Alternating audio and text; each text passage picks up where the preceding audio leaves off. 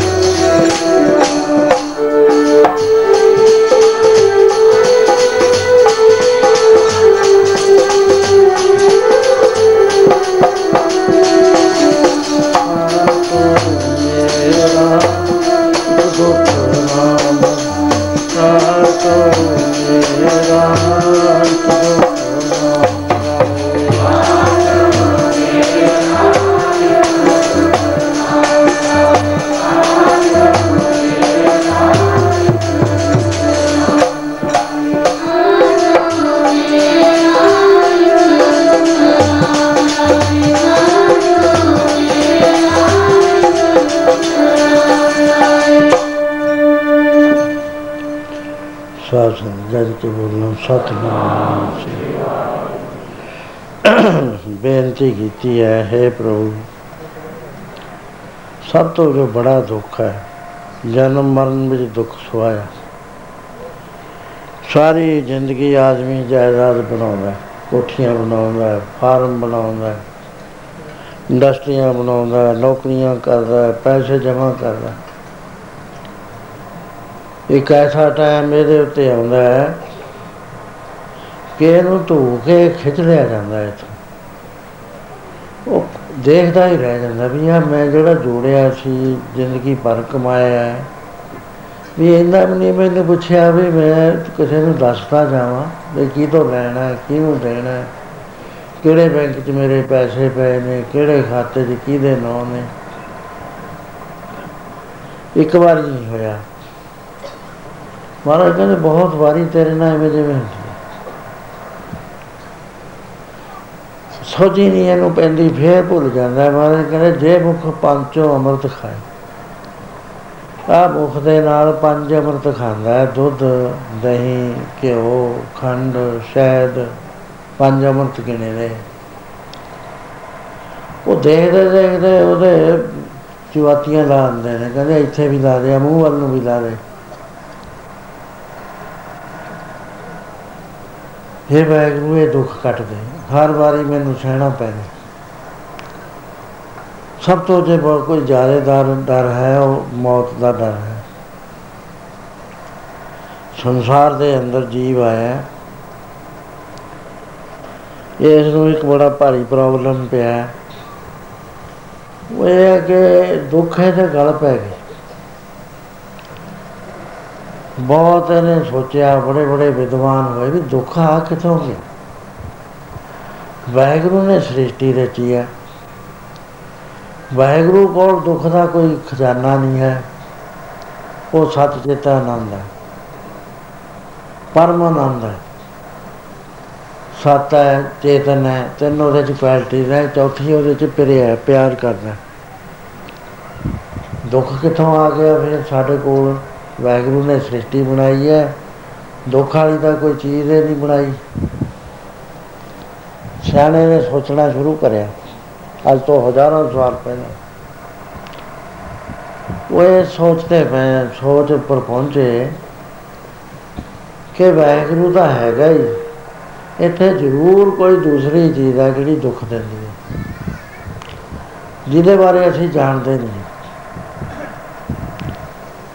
ਫਿਰ ਉਹਨੂੰ ਹੌਲੀ ਹੌਲੀ ਪਤਾ ਲੱਗਿਆ ਵੀ ਇੱਥੇ ਮੂਲ ਪ੍ਰਕਿਰਤੀ ਅਵਿਅਕਤ ਰੂਪ ਵਿੱਚ ਹੈ ਵਿਅਕਤੀਗਤ ਨਹੀਂ ਹੈ। ਉਹਦੇ ਵਿੱਚ ਨੇ ਤਿੰਨ ਗੁਣ ਰਜੋ ਗੁਣ ਤਮੋ ਗੁਣ ਸਤੋ ਗੁਣ ਉਥੋਂ ਕੋਈ ਗੜਬੜ ਹੁੰਦੀ ਹੈ।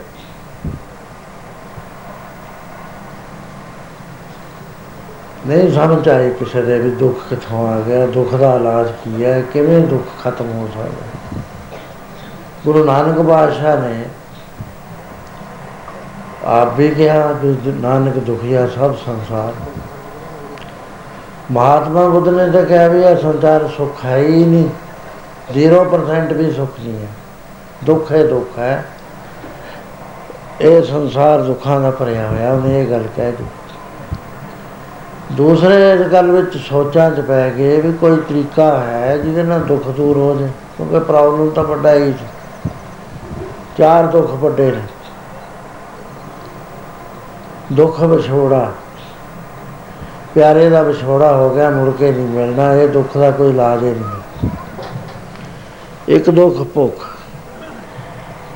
ਮਨ ਦੇ ਅੰਦਰ ਜਿਹੜੀ ਭੁੱਖ ਲੱਗੀ ਹੋਈ ਹੈ, ਇਹ ਪੂਰੀ ਹੁੰਦੀ ਨਹੀਂ ਹੈ, ਇਹ ਵੀ ਇੱਕ ਦੁੱਖ ਹੈ। ਇੱਕ ਦੁੱਖ ਸਖਤ ਬਾਰ ਜਨਦੋਤ ਜਦੋਂ ਆਖਰੀ ਵਾਰ ਜਾਣਾ ਹੈ ਉਹ ਕੋਈ ਐਸਾ ਮਹਿਕਮਾ ਹੈ ਉੱਥੇ।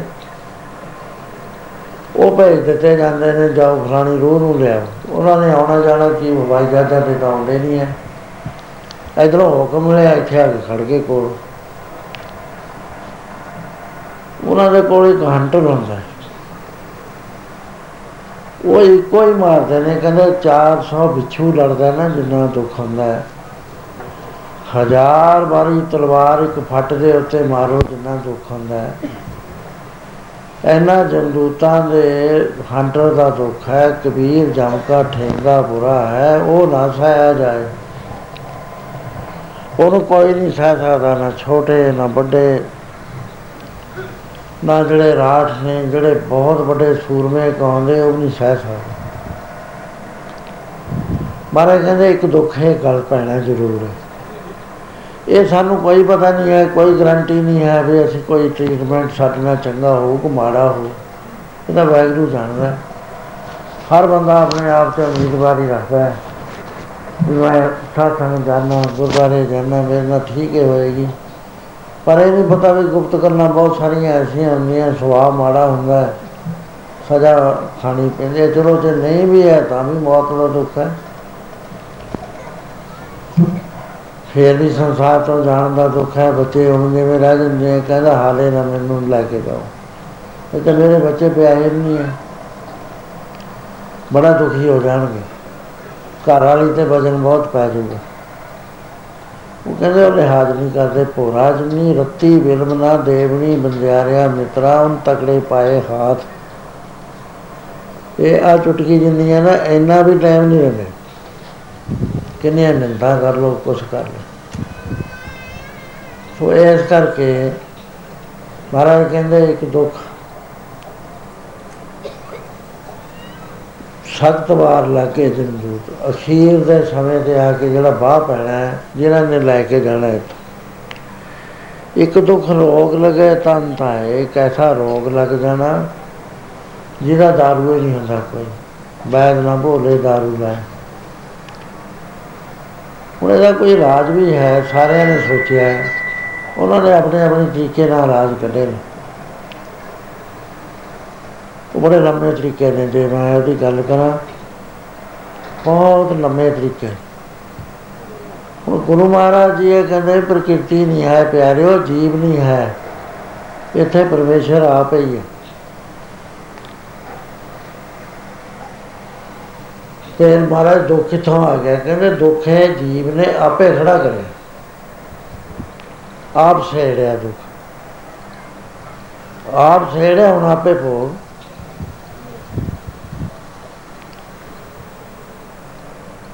ਗੱਲਾਂ ਆਈਆਂ ਦੀਆਂ ਕਰਨੀਆਂ, ਜਿਨ੍ਹਾਂ ਦੀਆਂ ਸਜ਼ਾਵਾਂ ਮਿਲ ਗਈਆਂ, ਸਤਸੰਗ ਮਹਾਪੁਰਸ਼ ਕਹਿੰਦੇ, ਨਾ ਕਰ ਇਹਨੇ ਧਿਆਨ ਨਾ ਕਰ। ਕਹਿੰਦਾ, ਮੈਂ ਸੁਖਨੀ ਸਾਹਿਬ ਦੇ 50 ਪਾਠ ਕਰ ਲੂੰ, ਉਹ ਕਹਿੰਦੇ 100 ਕਰ ਲੈ 100 ਸਭ ਬਿਰਥਾ ਚਲਾ ਜਾਊ, ਇੱਕ ਵਾਰੀ ਨਿੰਦਿਆ ਕਰਕੇ, ਜਿਹੜੇ ਪਹਿਲਾਂ ਵੀ ਕੀਤੇ ਨੇ, ਉਹ ਵੀ ਤੇਰੇ ਬਿਰਥੇ ਚਲੇ ਜਾਣੇ ਨੇ ਨਿੰਦਾ ਭਲੀ ਕਿਸੇ ਕੀ ਨਹੀਂ, ਮਨ ਮੁਖ ਮੋਹਿਤ ਕਰਨ, ਮੋਹ ਕਾਲੇ ਤੇ ਨਿੰਦਕਾ, ਨਰਕੇ ਕੋਰ ਪਵਨ ਕੋਰ ਨਰਕਾਂ 'ਚ ਬਸਾ ਹੋ ਜਾਂਦਾ। ਸਾਰੇ ਪੁੰਨ ਛੀਨ ਹੋ ਜਾਂਦੇ। ਲੱਖਾਂ ਰੁਪਏ ਲਾ ਕੇ ਗੁਰਦੁਆਰਾ ਬਣਾ ਦੇਵੇ। ਸਰੋਵਰ ਬਣਾ ਦੇਵੇ। ਮੰਦਰ ਬਣਾ ਦੇ, ਮਸਜਿਦ ਬਣਾ ਦੇ। ਕਹਿੰਦੇ ਜੇ ਇੱਕ ਸਿਰਫ ਇੱਕ ਵਾਰੀ ਨਿੰਦਿਆ ਕਰ ਲਈ ਨਾ, ਉਹਦੇ ਨਾਲ ਉਹਦਾ ਫਲ ਜਿਹੜਾ ਜ਼ੀਰੋ ਬਣ ਜਾਏਗਾ। ਜ਼ੀਰੋ ਹੈ ਨਿੰਦਿਆ। ਇਹਨੂੰ ਜਰਬ ਦੇ ਲੋ ਕਿਸੇ ਵੱਡੀ ਤੇ ਵੱਡੀ ਰਕਮ ਨਾਲ ਜ਼ੀਰੋ ਹੀ ਬਣ ਜਾਂਦਾ। ਬੜੇ ਲਿਖੇ ਜਾਣਦੇ ਨੇ। 50000 ਨੂੰ ਜ਼ੀਰੋ ਨਾ ਜਾਓ ਦੇ ਲੋ ਜ਼ੀਰੋ ਜਵਾਬ ਆਊਗਾ। ਸੋ ਬਈ ਇਹ ਦੁੱਖ ਦੁੱਖ ਦਾ ਇਲਾਜ ਕੀ ਹੈ? ਚਾਰ ਸ਼ਾਸਤਰ ਸਾਡੇ ਵੱਡੇ ਮਸ਼ਹੂਰ ਹੈ ਵੈਸੇ ਤਾਂ 6 ਨੇ, ਵਿਦਾਂਤ ਹੈ, ਉਹਦੀ ਥਿਉਰੀ ਹੋਰ ਹੈ। ਉੱਤਰ ਮਵਾਂਸਾ ਪੂਰਵ ਮਵਾਂਸਾ ਚਾਰ ਹੈਗੇ ਜਿਹੜੇ ਮਸ਼ਹੂਰ ਨੇ, ਨਿਆਇ ਸ਼ਾਸਤਰ ਸਾਂਖ ਸ਼ਾਸਤਰ, ਵਿਸ਼ੇਸ਼ਕ ਸ਼ਾਸਤਰ, ਪਤੰਜਲ ਯੋਗ ਸ਼ਾਸਤਰ। ਇਹਨਾਂ ਵਿੱਚੋਂ ਅਸੀਂ ਕਾਫੀ ਗੱਲਾਂ, ਤਕਰੀਬਨ 50 50% ਇਹਨਾਂ ਦੇ ਗੱਲਾਂ ਅਸੀਂ ਮੰਨਦੇ ਹਾਂ। ਬਹੁਤ ਸਾਰੀਆਂ ਗੱਲਾਂ ਨਾਲ ਅਸੀਂ ਐਗਰੀ ਨਹੀਂ ਹੁੰਦੇ, ਉਹਨਾਂ ਦੀਆਂ ਨਾਲ ਇਹ ਨਹੀਂ ਮਤਲਬ ਹੈ ਅਸੀਂ ਉਹਨਾਂ ਦਾ ਫੇਰ ਤਿਰਸਕਾਰ ਕਰਦੇ ਹਾਂ, ਬੁਰੇ ਮੰਨਦੇ ਹਾਂ। ਅਸੀਂ ਕਹਿੰਦੇ ਵੀ ਇਹ ਗੱਲਾਂ ਨਹੀਂ ਜਿਨ੍ਹਾਂ ਦਾ ਫ਼ਰਕ ਹੈ ਸਾਡੇ। ਇੱਕ ਤਾਂ ਇਹ ਹੈ ਕਿ ਉਹ ਕਹਿੰਦੇ ਨੇ ਤਿੰਨ ਤੱਤ ਨੇ ਇੱਥੇ, ਇੱਕ ਜੀਵ ਹੈ, ਇੱਕ ਪ੍ਰਕਿਰਤੀ ਹੈ, ਇੱਕ ਰੱਬ ਹੈ। ਬਹੁਤ ਵੱਡੇ ਉਹਨਾਂ ਨੇ ਦਲੀਲਾਂ ਦਿੱਤੀਆਂ, ਆਦਮੀ ਮਾੜਾ ਨਹੀਂ ਸਮਝ ਸਕਦਾ। ਕਮਜ਼ੋਰ ਬੰਦਾ ਜਿਹੜਾ ਹੈ, ਉਹ ਜਵਾਬ ਨਹੀਂ ਦੇ ਸਕਦਾ। ਆਈਆਂ ਦਲੀਲਾਂ ਇਹ ਚਾਰੇ ਕਹਿੰਦੇ ਨੇ ਗੁਰੂ ਵਿਦਾਂਤ ਕਹਿੰਦੀ ਹੈ ਵੀ ਨਹੀਂ, ਇੱਥੇ ਪਰਮੇਸ਼ਰ ਹੈ। ਉਹ ਕਹਿੰਦੇ, ਮਾਇਆ ਕਿੱਥੇ ਗਈ? ਉਹ ਕਹਿੰਦੇ, ਮਾਇਆ ਤਾਂ ਨਰ ਬਚ ਨਹੀਂ ਹੈ ਤਾਂ ਅਸੀਂ ਗੱਲ ਨਹੀਂ ਕਰਨੀ। ਉਹ ਪੰਜੇ ਛੇ ਸ਼ਾਸਤਰ ਦੁੱਖ ਦਾ ਇਲਾਜ ਕਰਦੇ ਨੇ। ਵੀ ਇਸ ਤਰ੍ਹਾਂ ਦੇ ਨਾਲ ਚੱਲੋ, ਦੁੱਖ ਦਾ ਇਲਾਜ ਹੋ ਜੂ, ਆਪਣਾ ਆਪਣਾ ਤਰੀਕਾ, ਆਪਣਾ ਆਪਣਾ ਟਾਈਮ ਹੁਣ ਗੁਰੂ ਮਹਾਰਾਜ ਨੇ ਕਿਹਾ ਵੀ ਨਹੀਂ ਪਿਆਰਿਓ, ਏਕੋ ਹੈ ਭਾਈ, ਏਕੋ ਹੈ ਆਪੇ ਪੱਟੀ, ਕਰਮ ਆਪ ਉੱਪਰ ਲੇਖੀ ਤੂੰ। ਏਕੋ ਕਹੀਏ ਨਾਨਕਾ ਦੂਜਾ ਕਹੇ ਉਹ ਵਾਹਿਗੁਰੂ ਇੱਕੋ ਹੀ ਹੈ। ਉਹ ਕਹਿੰਦਾ ਜੇ ਇੱਕੋ ਹੀ ਹੈ ਨਾਨਕ ਜੀ, ਗੋਰਖਨਾਥ ਨੇ ਕਿਹਾ, ਫਿਰ ਸਾਡੀ ਗੱਲ ਦਾ ਜਵਾਬ ਦੇ ਦਿਓ, ਵੀ ਦੁੱਖ ਕਿੱਥੋਂ ਆ ਗਿਆ? ਇਹਨੂੰ ਫਿਰ ਵਾਹਿਗੁਰੂ ਕਹਿਣਾ ਚਾਹੀਦਾ ਸੀ ਸੰਸਾਰ ਨੂੰ, ਸੰਸਾਰ ਕਿਉਂ ਕਹਿੰਦੇ ਮਹਾਰਾਜ ਕਹਿੰਦੇ, ਦੇਖੋ, ਤੁਹਾਡੇ ਸ਼ਾਸਤਰ ਵੀ ਐਵੇਂ ਕਹਿੰਦੇ ਨੇ ਜਦ ਵਾਹਿਗੁਰੂ ਜੀ ਇੱਕ ਤੋਂ ਅਨੇਕ ਹੋਇਆ, ਤਿੰਨ ਗੱਲਾਂ ਉਹਨਾਂ ਨੇ, ਤਿੰਨ ਚੀਜ਼ਾਂ ਸਾਧੀਆਂ ਪਹਿਲਾਂ ਤਾਂ ਆਪ ਨਿਰਗੁਣ ਸਰੂਪ ਸੀਗੇ, ਨਿਰੰਕਾਰ। ਆਪਣੇ ਆਪ ਨੂੰ ਉਹਨਾਂ ਨੇ ਹੋਂਦ ਵਾਲਾ ਬਣਾਇਆ। ਨਿਰੰਕਾਰ ਆਕਾਰ ਹੋਏ ਇੱਕ ਓੰਕਾਰ ਉਪਾਰ ਸਦਾਇਆ ਫਿਰ ਉਹਨਾਂ ਨੇ ਦੂਜਾ ਨਾਮ ਰਚਿਆ। ਤੀਸਰੀ ਮਾਇਆ ਰਚੀ। ਆਪਣੀ ਮਾਇਆ ਆਪ ਸਾਰੀ ਆਪੇ ਵੇਖਣ ਹਾਰਾ, ਨਾਨਾ ਰੂਪ ਤਰੇ ਬੋਰੰਗੀ ਸਭ ਤਰੇ ਨੇ। ਉਹ ਮਾਇਆ ਰਚ ਦਿੱਤੀ ਹੈ ਜਿਹੜਾ ਜੀਵ ਸੀ, ਜੀਵ ਜੋ ਕੋਈ ਨਹੀਂ ਹੈ ਇੱਥੇ। ਨਾ ਤੁਸੀਂ ਹੋ ਨਾ ਮੈਂ ਆ। ਇਹ ਇੱਕ ਸਾਨੂੰ ਪੱਕਾ ਅਭਿਆਸ ਹੋ ਗਿਆ। ਅਸੀਂ ਮੰਨ ਬੈਠੇ ਵੀ ਮੈਂ ਆ। ਰੌਲਾ ਹੀ ਇੰਨਾ ਹੈ ਰੱਬ ਦੇ ਨਾਲ। ਜੇ ਕਹਦੇ ਮੈਂ ਨਹੀਂ ਆ ਤਾਂ ਪਰਮੇਸ਼ਰ ਹੋ ਜਾਂਦਾ, ਹਾਂ ਹੁਆ ਖਦਾ ਹੁਆ ਉਹ ਕਹਿੰਦੇ ਫਿਰ ਨਾਨਕ ਜੀ, ਜੇ ਪਰਮੇਸ਼ਰ ਆਪੇ ਹੀ ਆ, ਦੁੱਖ ਕਿੱਥੋਂ ਆ ਗਿਆ? ਕਹਿੰਦੇ ਮੈਂ ਵਿੱਚੋਂ ਨਿਕਲਿਆ ਤਾਂ ਪਰਮੇਸ਼ਰ ਦੀ ਜਦ ਮਾਇਆ ਦੇ ਉੱਤੇ ਸੱਤਾ ਪਈ ਨਾ ਨਾਮ ਸੱਤਾ। ਉਹਦੇ ਵਿੱਚ ਪ੍ਰਕਿਰਤੀ ਚ ਤਿੰਨ ਸੁਭਾਅ ਨੇ ਬੜੇ ਜ਼ਬਰਦਸਤ। ਇੱਕ ਤਾਂ ਇਹ ਆ ਵੀ ਉਹਦੇ ਚ ਉਸੇ ਵੇਲੇ ਅਵੇਅਰਨੈਸ ਆ ਜਾਂਦੀ ਹੈ। ਜਿਹਨੂੰ ਪ੍ਰਕਾਸ਼ ਕਹਿੰਦੇ ਨੇ, ਗਿਆਨ ਕਹਿੰਦੇ ਨੇ। ਦੂਸਰਾ ਇਹ ਹੈ ਵੀ ਉਹ ਨਿਯਮਬੱਧ ਹੋ ਜਾਂਦੀ ਹੈ ਪਾਣੀ ਨੇ ਕਦੇ ਹੱਥ ਨਹੀਂ ਜਲਣਾ, ਅੱਗ ਨੇ ਕਦੇ ਹਟਣਾ ਨਹੀਂ ਹੈ। ਉਹ ਰੂਲ ਬਣਤੇ ਨਿਯਮ ਬਣਤੇ ਨਿਯਮ ਦੇ ਨਾਲ ਪ੍ਰਕਿਰਤੀ ਚੱਲ ਰਹੀ ਹੈ। ਸਾਰੀ ਤਾਂ ਹੀ ਸਾਇੰਸਾਂ ਨੇ ਗੱਡੀਆਂ ਕਿੱਥੋਂ ਚੱਲ ਪੈਣ ਜੇ ਨਿਯਮ ਨਾ ਹੋਵੇ। ਜਹਾਜ਼ ਕਿੱਥੋਂ ਉੜੇ ਫਿਰ, ਟੈਲੀਵਿਜ਼ਨ ਕਿੱਥੋਂ ਲੱਗਣ? ਆ ਕੰਪਿਊਟਰ ਕਿਵੇਂ ਚੱਲੇ? ਨਿਯਮ ਨੇ ਸਾਰੇ। ਉਸੇ ਵੇਲੇ ਇਹਦੇ ਵਿੱਚ ਪ੍ਰਕਿਰਤੀ ਜੀ ਨਿਯਮ ਆ ਜਾਂਦਾ। ਤੀਸਰਾ ਹੈ ਕਿਰਿਆਸ਼ੀਲ ਹੈ, ਇਹ ਚੁੱਪ ਕਰਕੇ ਨਹੀਂ ਬਹਿੰਦੀ। ਉਸੇ ਵੇਲੇ ਹਿਲ ਜੁਲ ਸ਼ੁਰੂ ਕਰ ਦਿੰਦੀ ਮਹਾਰਾਜ ਕਹਿੰਦੇ, ਜਦੋਂ ਮਾਇਆ ਪਸਾਰੀ ਵੈਗਰੂ ਨੇ ਉਹਦੇ ਤੇ ਆਪਣੀ ਸੱਤਾ ਪਾਈ ਨਾ ਜਿਵੇਂ ਚਮਕ ਪੱਤਰ ਹੁੰਦਾ ਹੈ। ਉਸ ਵੇਲੇ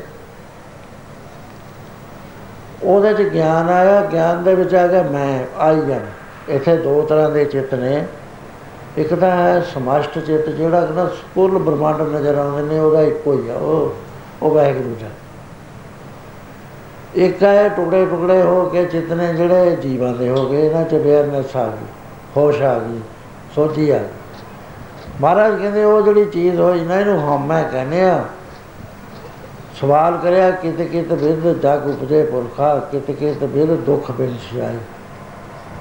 ਮਹਾਰਾਜ ਕਹਿੰਦੇ ਹਉਮੈ ਵਿੱਚ ਜਗ ਉਪਜੇ ਪੁਰਖਾ, ਨਾਮ ਵਿਸਰਿਆ ਦੁੱਖ ਪਾਈ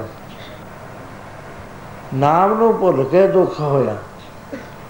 ਜੇ ਨਾਮ ਨਹੀਂ, ਮਹਾਰਾਜ ਨੇ ਇਲਾਜ ਵੀ ਦੱਸਿਆ ਹੈ ਵੀ ਕੋਈ ਵੀ ਇਲਾਜ ਇਹਦਾ ਕਾਰਗਰ ਨਹੀਂ ਹੈ, ਸਿਰਫ ਇੱਕ ਇਲਾਜ ਹੈ ਪਰੋ ਪਿਆਰ ਨਾਲ। ਦੁਖੀਆ ਸਭ ਸੰਸਾਰ ਨਾ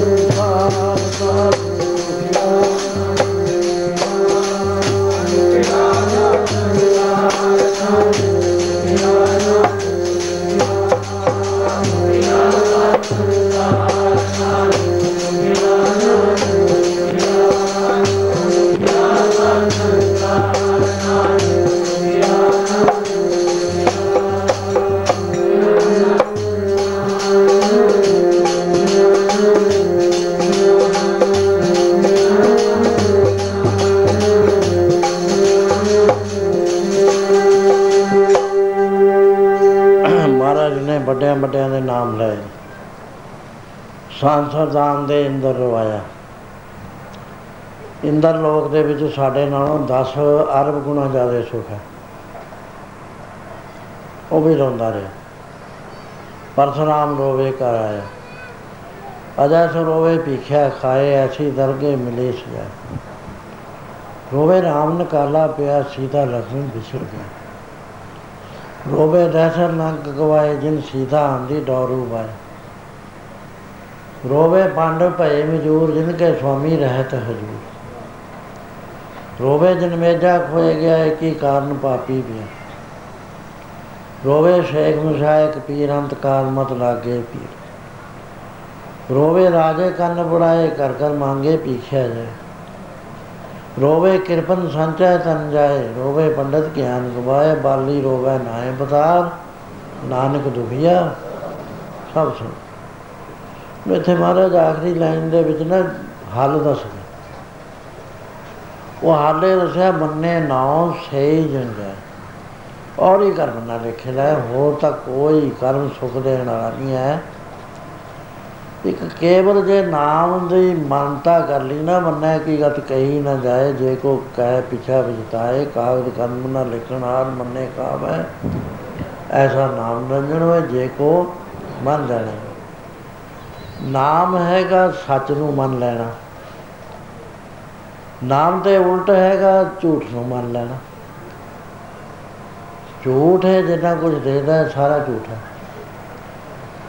ਜਿਹੜਾ ਦਿਸ ਨਹੀਂ ਨਾ ਰਿਹਾ, ਪਰ ਇੱਥੇ ਪਰਿਪੂਰਨ ਜੋਤ ਹੈ, ਜਿਵੇਂ ਜ਼ਮਾਨ ਕੇ ਵਿਖੇ ਸਮਸਤੇ ਇੱਕ ਜੋਤ ਹੈ। ਨਾ ਘਾਟ ਹੈ, ਨਾ ਬਾੜ ਹੈ, ਨਾ ਬਾੜ ਘਾਟ ਹੋਤਾ ਇਹਨੂੰ ਮੰਨ ਲਓ। ਪਰ ਇਹ ਮੰਨੀ ਨਹੀਂ ਜਾਂਦੀ, ਬੜੀ ਔਖੀ ਹੈ। ਸਾਰੀ ਜ਼ਿੰਦਗੀ ਆਦਮੀ ਲੰਘਾਉਂਦਾ ਇਹਨੂੰ ਮੰਨ ਸਕਦਾ।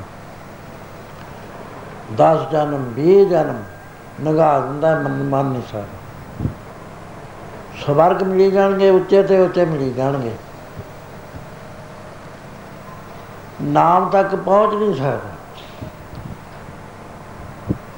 ਜਿਹੜੇ ਮਹਾਪੁਰਸ਼ ਵੀ ਹੈ ਨਾ, ਆਪਾਂ ਕਹਿ ਦਿੰਦੇ ਆ ਮਹਾਪੁਰਸ਼ਾਂ ਗੁਰਦੁਆਰਾ ਬਣਾ ਰਹੇ ਨੇ ਜੀ, ਫਲਾਣਾ ਡੇਰਾ ਚੱਲ ਰਿਹਾ। ਠੀਕ ਹੈ ਸੰਸਾਰ ਨਾਲੋਂ ਅੱਛੇ ਨੇ, ਬਹੁਤ ਅੱਛੇ ਆਪਣਾ ਆਪ ਛੱਡ ਕੇ ਕਰ ਰਹੇ ਨੇ। ਪਰ ਇਹਨਾਂ ਨੂੰ ਵੀ ਬੜਾ ਭਾਰੀ ਪ੍ਰੋਬਲਮ ਹੈ ਸਾਧ ਸੰਗਤ ਜੀ, ਜੇ ਤਾਂ ਆਤਮ ਸਾਖਸ਼ਾਤ ਕਰ ਲਿਆ, ਤਾਂ ਤਾਂ ਇਹ ਮਹਾਪੁਰਸ਼ ਮਾਇਆ ਦੀ ਹੱਦ ਲੰਘ ਜਾਣਗੇ, ਨਹੀਂ ਮਾਇਆ ਦੀ ਹੱਦ 'ਚ ਰਹਿ ਕੇ ਉੱਚੇ ਸਵਰਗ ਲੋਕ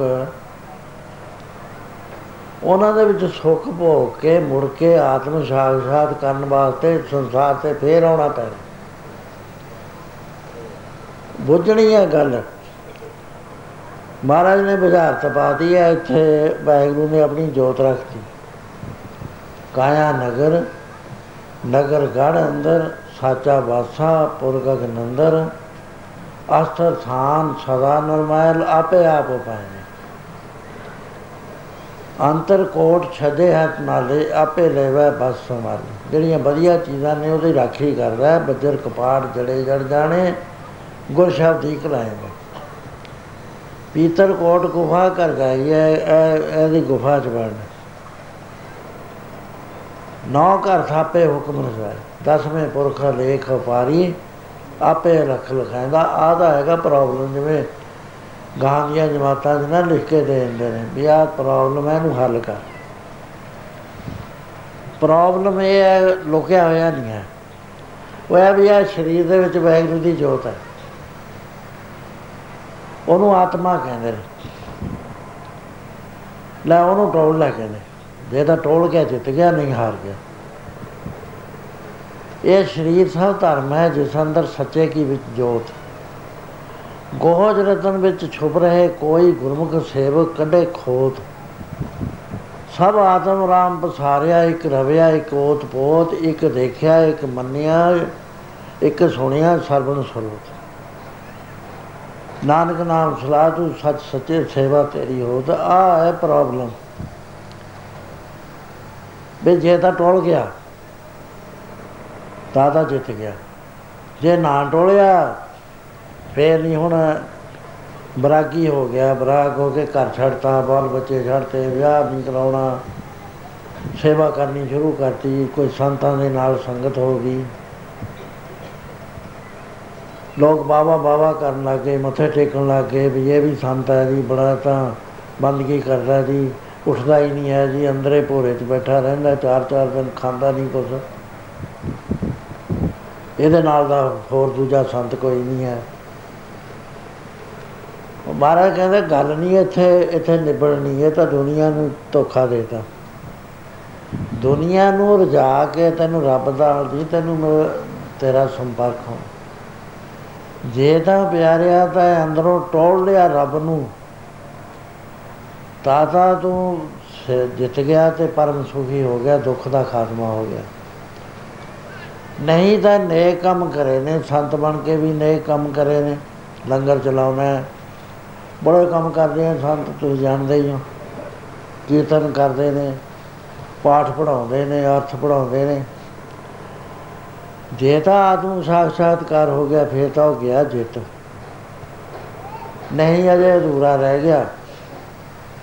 ਸੋ ਅਸਲੀ ਪ੍ਰੋਬਲਮ ਹੈ, ਮਹਾਰਾਜ ਕਹਿੰਦੇ, ਜੇ ਤਾਂ ਨਾਮ ਨੂੰ ਮੰਨ ਲਿਆ, ਪਰਿਪੂਰਨ ਨਾਮ ਦੇ ਉੱਤੇ ਵਿਸ਼ਵਾਸ ਆ ਗਿਆ।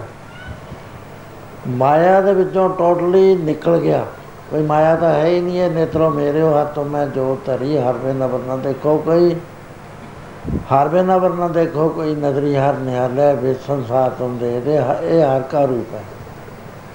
ਇਹ ਤਾਂ ਮੰਨ ਲਿਆ ਸੀ ਮੰਨ ਲੈਨੇ ਗੁਰੂ ਸਾਹਿਬ ਦੀ ਗੱਲ। ਪਰ ਮਹਾਰਾਜ, ਸਾਡੀ ਜੇ ਦਿਲੋਂ ਗੱਲ ਸੁਣੋ ਨਾ, ਤਾਂ ਨਾਰਾਜ਼ ਨਾ ਹੋਏ ਕਹਿੰਦੇ ਕੀ ਹੈ? ਕਹਿੰਦੇ ਅਸੀਂ ਤਾਂ ਨਹੀਂ ਮੰਨਦੇ। ਤੁਹਾਡਾ ਕਿ ਤੁਸੀਂ ਕਹਿੰਦੇ ਹੋ। ਵੀ ਹਰੀ ਦਾ ਰੂਪ ਹੈ। ਕਹਿੰਦੇ ਤੁਸੀਂ ਸਾਥਾਂ ਵਿੱਚ ਆਉਂਦੇ ਹੋ, ਇੰਨਾ ਬਾਣੀ ਪੜ੍ਹਦੇ ਹੋ, ਕਹਿੰਦੇ ਪੜ੍ਹਦੇ ਪੜ੍ਹਦੇ ਜ਼ਰੂਰ ਆ, ਪਰ ਇਹ ਕਰ ਨਹੀਂ, ਸਾਤੇ ਮੰਨੀ ਜਾਂਦੀ ਮੁਸ਼ਕਲ ਹੈ। ਇੱਥੇ ਬਦਮਾਸ਼ ਆਦਮੀ ਨੇ, ਦੁਸ਼ਟ ਬੰਦੇ ਇੱਥੇ ਰਹਿੰਦੇ ਨੇ। ਸਮਗਲਮ ਕਰਨ ਵਾਲੇ ਇੱਥੇ ਨੇ, ਮਿਲਾਵਟਾਂ ਵਾਲੇ ਇੱਥੇ ਨੇ, ਰਿਸ਼ਵਤਾਂ ਖਾਣ ਵਾਲੇ ਇੱਥੇ ਨੇ ਵਿਚਾਰੀ ਇੱਥੇ ਨੇ, ਨਿੰਦਕ ਇੱਥੇ ਅਸੀਂ ਕਿਵੇਂ ਮੰਨ ਲਈਏ ਵੀ ਰੱਬ ਦਾ ਰੂਪ ਹੈ ਸਾਰਾ? ਇੱਥੇ ਪੈ ਗਿਆ ਰੌਲਾ ਸਾਡਾ। ਗੁਰੂ ਕਹੀ ਜਾਂਦਾ ਵੀ ਤੂੰ ਮੈਂ ਦੇਖਿਆ ਅੱਖਾਂ ਨਾਲ। ਮੇਰੀ ਕਮਾਈ ਦਾ ਮੰਨ ਲੈ, ਕਹਿੰਦਾ ਮਹਾਰਾਜ ਹੋਰ ਕੁਛ ਕਰਾਰੋ ਮਾਲੇ ਵਧੀਆ ਚਾੜਦਾ ਨਹੀਂ ਪਰ ਇਹ ਗੱਲ ਅਸੀਂ ਨਹੀਂ ਮੰਨੀ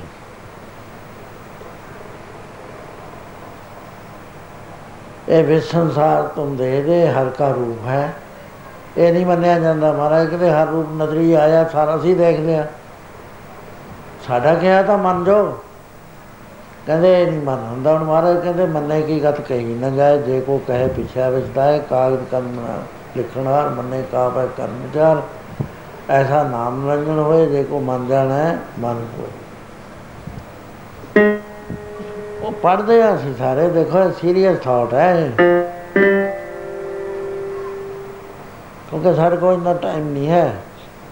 ਜਾਨੂੰ ਤਾਂ ਐ ਲੰਘ ਜਾਂਦਾ ਜਿਵੇਂ ਚੁਟਕੀ ਮਾਰੇ ਤੇ ਥਾਵਾਂ ਲੰਘ ਜਾਂਦਾ ਇੱਥੇ ਮੈਂ ਕਦੇ ਆਇਆ ਸੀ। 78 ਚ ਆਇਆ ਸੀ। ਤੇ ਹੁਣ ਜਾਣ ਦੀਆਂ ਵੀ ਤਿਆਰੀਆਂ ਕਰੀ ਬੈਠੇ ਆ। ਟਾਈਮ ਲੰਘ ਗਿਆ ਸਾਰਾ। ਕੀ ਕਰਿਆ? ਗੁਰਦੁਆਰੇ ਇੱਟਾਂ ਲਾਤੀਆਂ ਨੇ, ਹੋਰ ਤਾਂ ਕੁਝ ਨਹੀਂ ਕਰਿਆ। ਆ ਗੁਰਦੁਆਰਾ ਬਣ ਰਿਹਾ ਤੁਹਾਡੇ ਕੋਲ। ਉਹ ਗੱਲ ਨਹੀਂ ਕੋਈ ਹੁੰਦੀ। ਜਿੰਨਾ ਚਿਰ ਗੱਲ ਨਹੀਂ ਬਣਦੀ ਉਹਨਾਂ ਚਿਰ ਗਾਂ ਲੰਘ ਨਹੀਂ ਸਕਦਾ ਆਦਮੀ। ਤੁਸੀਂ ਸਤਿਕਾਰ ਕਰਿਓ ਜਿੰਨਾ ਜੀ ਕਰਦਾ, ਪਰ ਮੈਂ ਤੇ ਰੱਬ ਤਾਂ ਜਾਣਦੇ ਆ ਨਾ ਇੱਕ ਦੂਏ ਨੂੰ ਉਹ ਕਹਿੰਦੇ ਮੰਨ ਤਾਂ ਲੈ, ਕਹਿੰਦੇ ਮੰਨਾ ਕਿਵੇਂ, ਮੈਂ ਅੰਦਰਲੀ ਗੱਲ ਕਰਨੀ ਆ, ਮੈਂ ਐਵੇਂ ਕਹੇ ਗਏ ਤੋਂ ਤੇ ਮੰਨਣਾ ਵੀ ਇਹ ਰੱਬ ਦਾ ਰੂਪ ਹੈ ਸਾਰਾ। ਇਹਦਾ ਦੁਨੀਆ ਇੱਥੇ ਚੰਗੇ ਵੀ, ਮਾੜੇ, ਮੇਰੇ ਮਿੱਤਰ ਵੀ ਆ, ਮੈਨੂੰ ਪਿਆਰ ਕਰਨ ਵਾਲੇ, ਮੈਨੂੰ ਦੁਸ਼ਮਣੀ ਕਰਨ ਵਾਲੇ, ਮੈਨੂੰ ਨਫ਼ਰਤ ਕਰਨ ਵਾਲੇ, ਮੈਂ ਕਿਵੇਂ ਗੱਲ ਮੰਨ ਲਈ ਕਹਿੰਦੇ ਜਪਜੀ ਸਾਹਿਬ ਪੜਦਾ ਕਹਿੰਦਾ ਪੜਦਾ ਉਹ ਚਾਰ ਪੌੜੀਆਂ ਹੁੰਦੀਆਂ, ਉਹਦਾ ਤੇਰੇ ਤੇ ਕੋਈ ਅਸਰ ਨਹੀਂ। ਉਹ ਸੌਣਾ ਸਿੰਘਾ, ਉੱਠ ਖੜਾ ਹੋ, ਸੌਂ ਜਾਣਾ ਤੇ ਬੈਠਾ। ਯਾਰ ਬਾਹਰ ਉੱਥੇ ਖੜ ਜਾ ਕੇ ਬਾਹਰ ਉੱਠ ਖੜ ਉੱਠ ਉੱਠ ਸੰਗਤ 'ਚ ਬੈਠ ਕੇ ਸਮਝਦਾ ਹੈ ਰੋਟੀਆਂ ਖਾ ਲੈਂਦੇ ਰੱਜ ਕੇ ਗੱਲ ਸੁਣਦੇ ਕੀ ਕਰੋਗੇ ਹੈ ਨਹੀਂ ਕਰੀਦਾ ਹੁਣ ਸੰਗਤ ਜਾ ਕੇ ਸੋ ਇਹ ਹੈ ਪ੍ਰੋਬਲਮ ਸਾਥਾਂ ਜੀ ਹੁਣ ਹੱਲ ਕਿਵੇਂ ਹੋਵੇ ਮਹਾਰਾਜ ਕਹਿੰਦੇ ਪਹਿਲਾਂ ਤਾਂ ਨਿਸ਼ਚਾ ਕਰ ਲੈ, ਤੈਨੂੰ ਅਸੀਂ ਨੰਬਰ 1 ਤੋਂ ਪੜਾਈ ਕਰਾ ਦਿੰਦੇ। ਨਿਸ਼ਚਾ ਹੈ ਵੀ ਤੂੰ ਸੁਖ ਚਾਹਣਾ ਕਹਿੰਦੇ ਹਾਂ। ਕਹਿੰਦੇ ਜੇ ਚਾਹਣਾ ਤਾਂ ਬੋਲ ਸਾਡੇ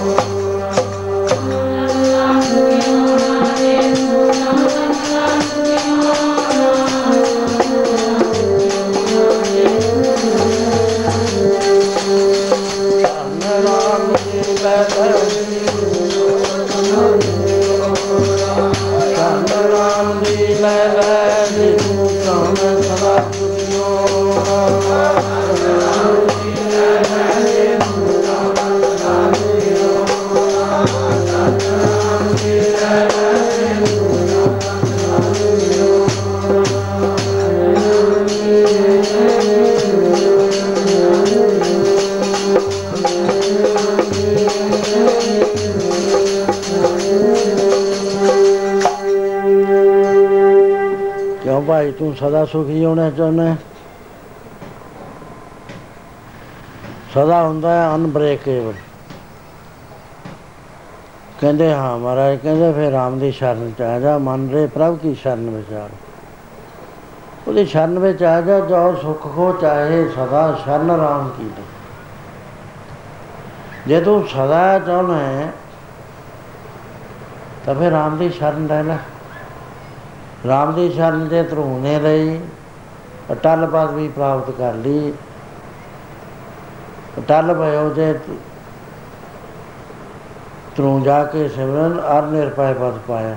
ਦੁੱਖ ਹਰਤਾ ਹੈ ਵਿਦ ਕੋ ਸੁਆਮੀ ਤੈ ਕਾਇ ਵਿਸਰਾਇਆ। ਫੇ ਤੂੰ ਕਿ- ਉਹ ਤੋਂ ਸਿਆਣਾ ਹੈ ਜੋ ਹੁੰਦਾ ਜੇ ਸਿਮਰਤ ਗਨਕਾ ਸੀ, ਉਧਰੀ ਤਾਕੋ ਜਸੋ ਉਧਾਰੋ ਮਾਂ ਪਾਪ ਕਰਨ ਵਾਲੀ ਜਦ ਸ਼ਰਨ ਲਿਆ, ਉਹ ਉਧਰ ਗਈ। ਕਹਿੰਦੇ ਆਦਮੀਆਂ ਨੇ ਤਾਂ ਹੋਣਾ ਹੀ ਸੀ। ਜਦ ਵੀ ਸ਼ਰਨ ਗਈ, ਕਿਰਪਾ ਨੇ ਤੇ ਗਜ ਕਰਾ ਤੇ ਛੂਟਾ। ਹਾਥੀ ਵੀ ਛੁੱਟ ਗਿਆ ਮਹਿਮਾ ਨਾਮ ਕਹਾਂ ਲੋ ਵਰਨਾ ਰਾਮ ਕਹਿਤ ਬੰਧਨ ਤੇ ਛੂਟਾ ਆਜਾ ਮਲ ਪਾਪੀ ਜਗ ਜਾਣੇ ਨਿਮ ਖਵਾਏ ਨਿਸਤਾਰਾ ਹੁਣ ਰੱਬ ਦੇ ਨਾਲ ਤਾਂ ਕੋਈ ਅੱਟੇ ਛੱਟੇ ਸਾਡੇ ਹੈ ਨਹੀਂ ਨਾ ਕੋਈ ਅੰਦਾਜ਼ੇ ਨੇ ਨਾ ਕੋਈ ਚੱਲਦਾ ਹਿਸਾਬ ਕਿਤਾਬ ਰੱਬ ਇਹ ਕਹਿੰਦਾ ਹੈ ਬਈ ਮੇਰੇ ਦਰਬਾਰ ਤੇ ਆ ਕੇ ਸੱਚੇ ਦਿਲ ਨਾਲ ਇੱਕ ਵਾਰੀ ਜੇ ਹੰਝੂ ਕੱਢ ਦੇਵੇ ਨਾ ਉਹ। ਕਹਿੰਦੇ, ਫਿਰ ਮਹਾਰਾਜ ਤੁਸੀਂ ਕਰ ਦਿਓ ਮੈਂ ਕਹਿੰਦਾ ਉਹ ਸਾਰੇ ਹੀ ਪਾਪ ਕੱਟ ਗਏ ਥੋੜੀ ਪਰ ਦਿਲ ਦੀ ਸਚਾਈ, ਸ਼ਰਧਾ। ਅੰਦਰੋਂ ਬਿਲਕੁਲ ਸੱਚ, ਸੱਚਾ। ਪਛਤਾਪ ਚਾ ਕੇ ਕੱਢ ਦੇਵੇ। ਅਸੀਂ ਤਾਂ ਰੋਜ਼ੇ ਪੜ੍ਹਦੇ ਹਾਂ ਹਾਂ ਬਰਾਤੀ ਗੁਨਾਹਗਾਰ ਹਾਂ ਬੇਮੁਖ ਬੰਦਾ। ਉਹਨੂੰ ਬਾਹਰ ਜਾ ਕੇ ਕਹਦੇ ਵੀ ਬੇਮੁਖ ਹੈ ਤੂੰ ਕਹਿੰਦਾ, ਕੌਣ ਕਹਿ ਦੂਗਾ? ਮੈਂ ਸਿਰ ਭੰਨ ਦੂੰ ਤੇਰਾ, ਕਹਿ ਕੇ ਦੇ ਕਹਿੰਦਾ, ਤੂੰ ਉੱਥੇ ਆਪੇ ਹੀ ਕਹਿੰਦਾ ਸੀ ਗੁਰੂ ਸਾਹਿਬ ਕੋ ਉਹ ਕਹਿੰਦੇ, ਮੈਂ ਕਿਤੇ ਸੱਚੀ ਕਹਿੰਦਾ ਸੀ, ਮੈਂ ਤਾਂ ਚੰਗਾ। ਮੈਂ ਤੁਹਾਨੂੰ ਕਹਿੰਦਾ ਸੀ ਤੁਹਾਨੂੰ। ਆਪ ਨੂੰ ਨਹੀਂ ਸੀ ਮੈਂ ਕਹਿੰਦਾ ਮੈਂ ਤੁਹਾਨੂੰ ਹੀ ਕਹਿ ਰਿਹਾ ਸਾਰੇ ਨਹੀਂ ਮੰਨਦਾ ਸਾਡਾ ਮਨ। ਪਰਮੇਸ਼ਰ ਕਹਿੰਦਾ, ਤੂੰ ਮੰਨ ਜਾ। ਇੱਕ ਵਾਰੀ ਮੰਨਿਆ ਹੋਇਆ ਤੇਰਾ, ਮੈਂ ਤੇਰੇ ਸਾਰੇ ਪਾਪ ਲਾ ਦੂੰ ਅਜਾ ਮਲ ਨੇ ਜ਼ਿੰਦਗੀ ਭਰ ਪਾਪ ਕੀਤੇ, ਗੁਰੂ ਤੋਂ ਬੇਮੁਖ ਹੋ ਗਏ।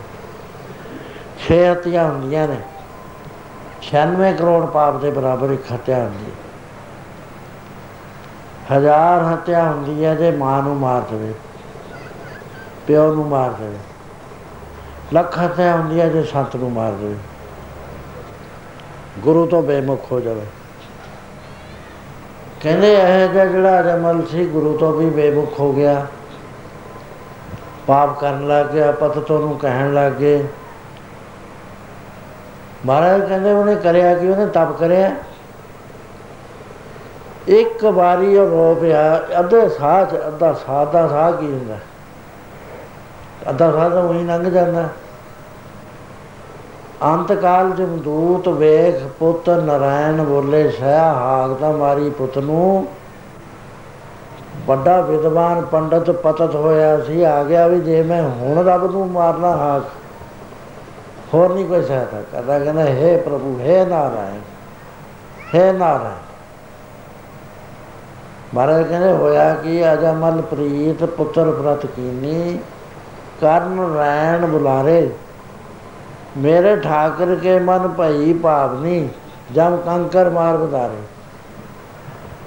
ਉਧਰਲੇ ਪਾਸੇ ਤਾਂ ਰਹਿਤਾਂ ਦਾ ਹੀ ਕੋਈ ਅੰਤ ਨਹੀਂ ਹੈ, ਇਧਰਲੇ ਪਾਸੇ ਪਿੱਠ ਮੋੜਨ ਦਾ ਕੋਈ ਅੰਤ ਨਹੀਂ ਹੈ।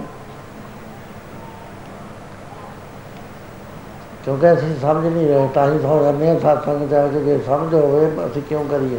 ਸੀਰੀਅਸ ਹੋ ਜੀ ਫਿਰ ਨਹੀਂ ਨੀਂਦ ਆਉਂਦੀ। ਨੀਂਦ ਆਉਂਦੀ ਤਾਂ ਅੰਦਰੋਂ ਨਾਸਤਕ ਹੁੰਦਾ ਬੰਦਾ। ਹਰੀ ਦਾ ਜਦ ਸੁਣ ਨਹੀਂ ਰਿਹਾ ਹੁੰਦਾ ਉਹ ਪਰਮੇਸ਼ਰ ਕਹਿੰਦਾ, ਜੇ ਤੂੰ ਮੇਰੀ ਸ਼ਰਨ ਲੈ ਲੈਣਾ, ਜੋ ਸੁਖ ਕੋ ਚਾਹੇ ਸਦਾ ਸ਼ਰਨ ਰਾਮ ਕੀ ਦੇ ਕੌਣ ਨਾਨਕ ਸੁਣ ਰਹੇ ਮਨਾ ਦੁਰਲਭ ਮਾਨਸ ਦੇ। ਸੋ ਦੁੱਖ ਦਾ ਇਲਾਜ ਹੈ, ਵਾਹਿਗੁਰੂ ਦੀ ਸ਼ਰਨ, ਜਿਨ੍ਹਾਂ ਜਿਨ੍ਹਾਂ ਨੇ ਵੀ ਕਰਿਆ, ਜਿਹਨੂੰ ਦੁੱਖ ਲੱਗ ਗਿਆ, ਜਿਹਦੇ ਅੰਦਰ ਵਸ ਗਿਆ ਨਾ, ਵੀ ਮੈਂ ਸੁਖੀ ਹੋਣਾ। ਉਹਦੇ ਤਰੀਕੇ ਹੁੰਦੇ ਨੇ satsang ਉਹਦਾ ਵੱਡਾ ਤਰੀਕਾ ਹੈ, ਉਹਦਾ ਸਾਰਿਆਂ ਨਾਲੋਂ ਵੱਡਾ ਜਿਹੜਾ ਹੈ ਨਾ, ਇਹ ਇਹ 4 ਸਾਲ ਹੈ, ਜਿਹਨੂੰ ਸਕੂਲ ਕਹਿੰਦੇ ਨੇ, ਯੂਨੀਵਰਸਿਟੀ। ਇਥੇ ਰਾਜ ਹੈ ਸੁਖ ਦਾ ਸੁਖ ਕਿਵੇਂ ਆ ਸਕਦਾ ਸਾਰੇ ਮਹਾਪੁਰਸ਼ਾਂ ਨੇ ਤਰੀਕੇ ਕੱਢੇ ਹੋਏ ਨੇ ਸੁਖ ਦੇ। ਗੁਰੂ ਸਾਹਿਬ ਨੇ ਬੜੇ ਸਖਾਲੇ ਜੇ ਕੱਢੇ ਹੋਏ ਗੁਰੂ ਸਾਹਿਬ ਤਾਂ ਕਹਿੰਦੇ, ਤੇਰੇ 'ਚ 100% ਸ਼ਰਧਾ ਚਾਹੀਦੀ। ਜਾਂ ਕਹੇ, ਮਨ ਗੁਰ ਕੀ ਪ੍ਰਤੀਤ, ਤਿਸ ਜਨ ਆਵੇ ਹਰ ਪ੍ਰਭ ਚੀਤ ਪ੍ਰਤੀਤ ਨਹੀਂ ਹੈ ਤਾਂ ਆਉਂਦਾ ਹੀ ਨਹੀਂ। ਕਹਿੰਦਾ ਮੇਰਾ ਮਨ ਨਹੀਂ ਲੱਗਦਾ ਜੀ, ਮੈਂ ਬੈਠਦਾ, ਵੈਰੂ ਵੈਰੂ ਵੈਰੂ ਵੈਰੂ ਕਰਦਾ, ਹੋ ਜਾਂਦਾ।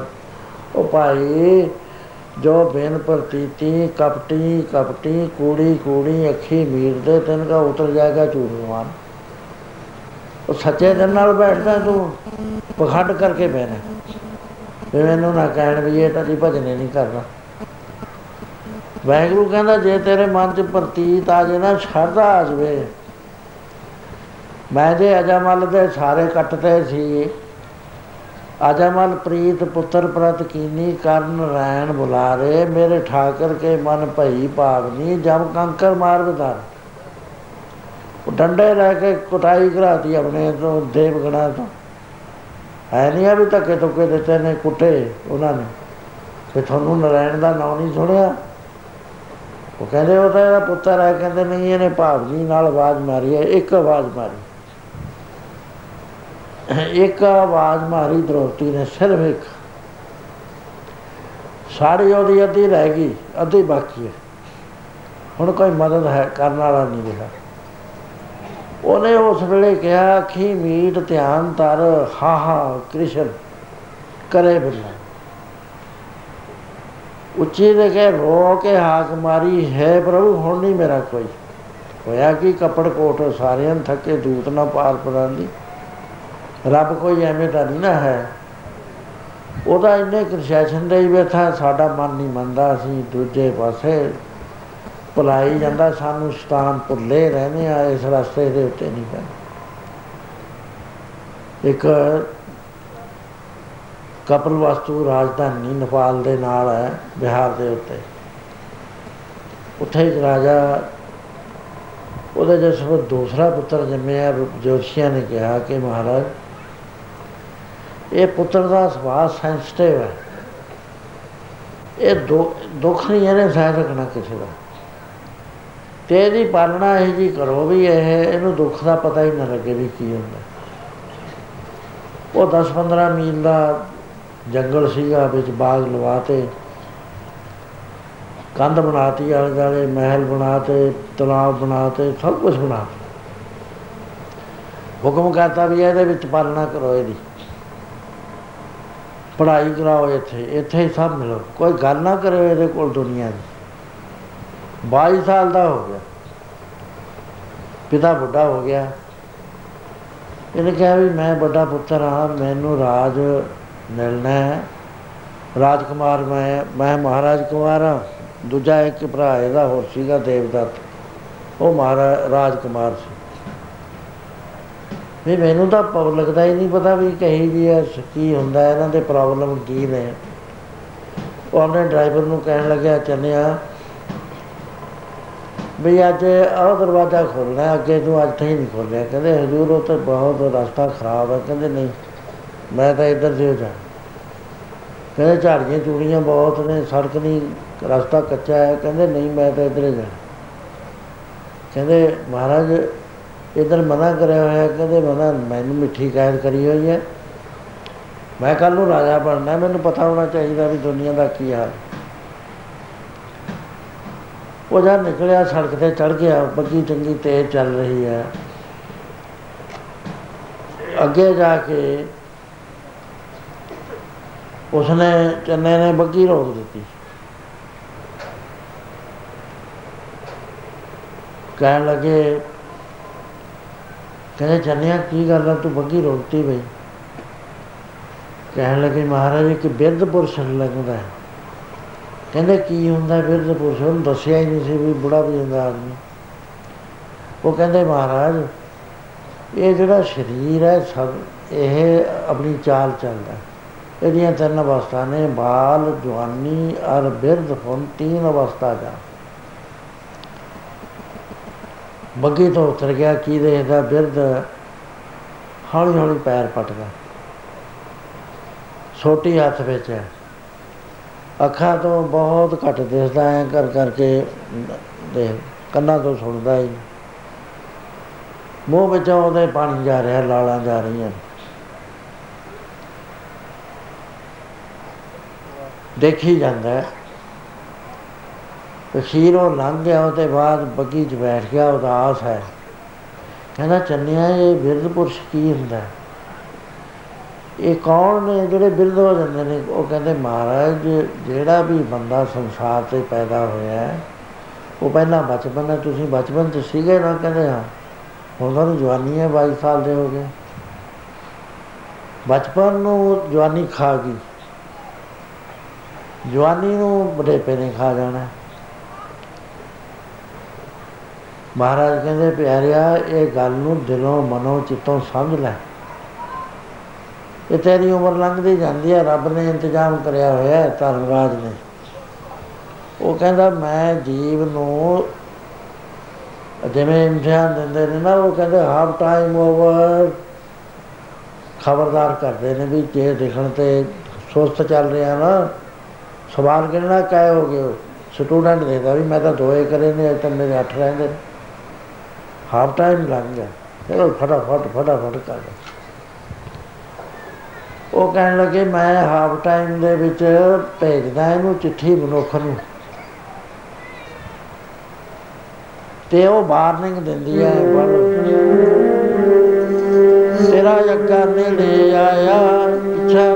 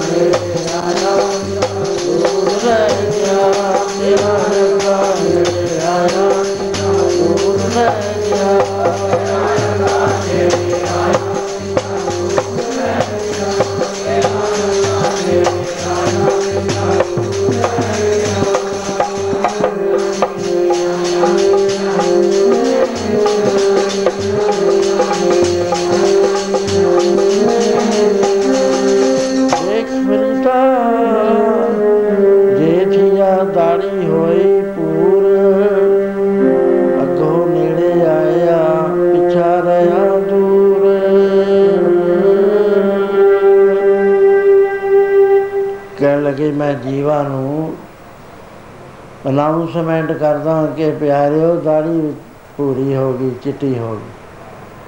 ਹੁਣ ਤਾਂ ਅੱਗੇ ਤੁਹਾਡਾ ਨੇੜੇ ਆ ਗਿਆ, ਪਿੱਛਾ ਨਹੀਂ, ਹੁਣ ਵਾਪਸ ਆਉਣਾ ਮੁੜ ਕੇ।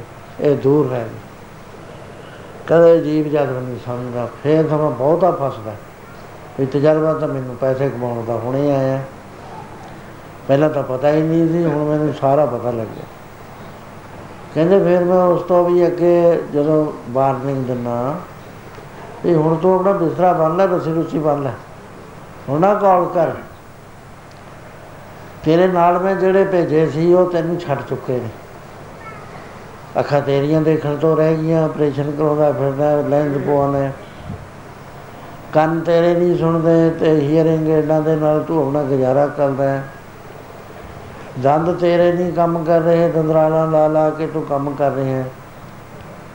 ਮੈਂ ਤੇਰੀ ਸ਼ਕਤੀ ਹਟਾ ਖੋਲੀ ਤੈਨੂੰ ਅਜੇ ਤੱਕ ਇਹ ਭਰੋਸਾ ਹੀ ਨਹੀਂ ਆਉਂਦਾ। ਤੈਨੂੰ ਛੱਡ ਕੇ ਬਾਹਰ ਸਿਖਾਈ, ਦਿੰਦੇ ਤੈਨੂੰ ਛੱਡ ਕੇ, ਦਿੰਦੇ ਤੈਨੂੰ ਛੱਡ ਕੇ ਬਾਹਰ ਸਿਖਾਈ, ਦਿੰਦੇ ਛੱਡ ਕੇ, ਦਿੰਦੇ ਤੈਨੂੰ ਛੱਡ ਕੇ। ਬਾਹਰ ਸਿਖਾਈ ਦਿੰਦੇ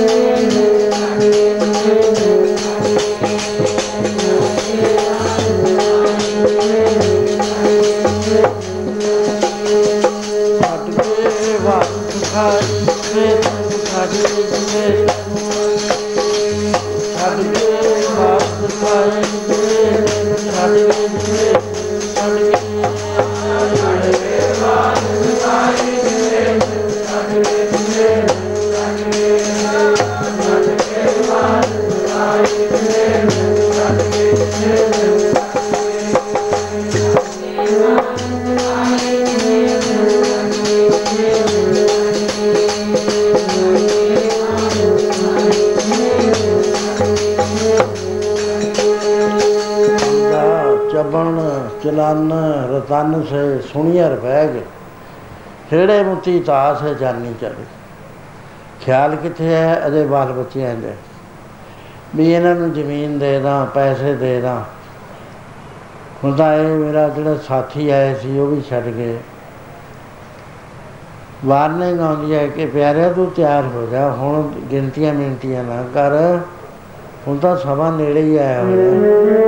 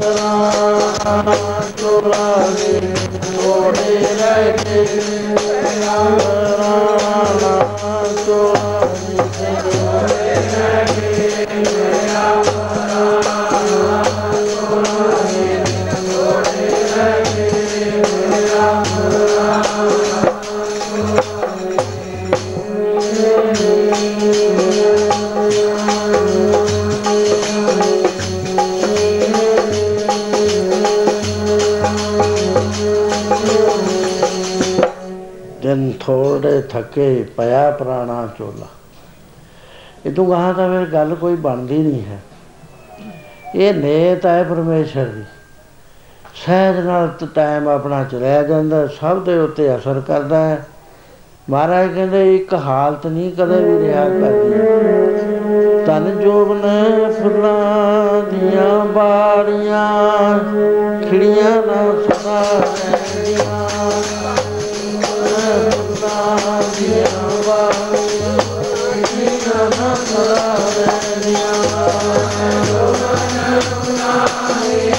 ਪੁਤਾਨੇ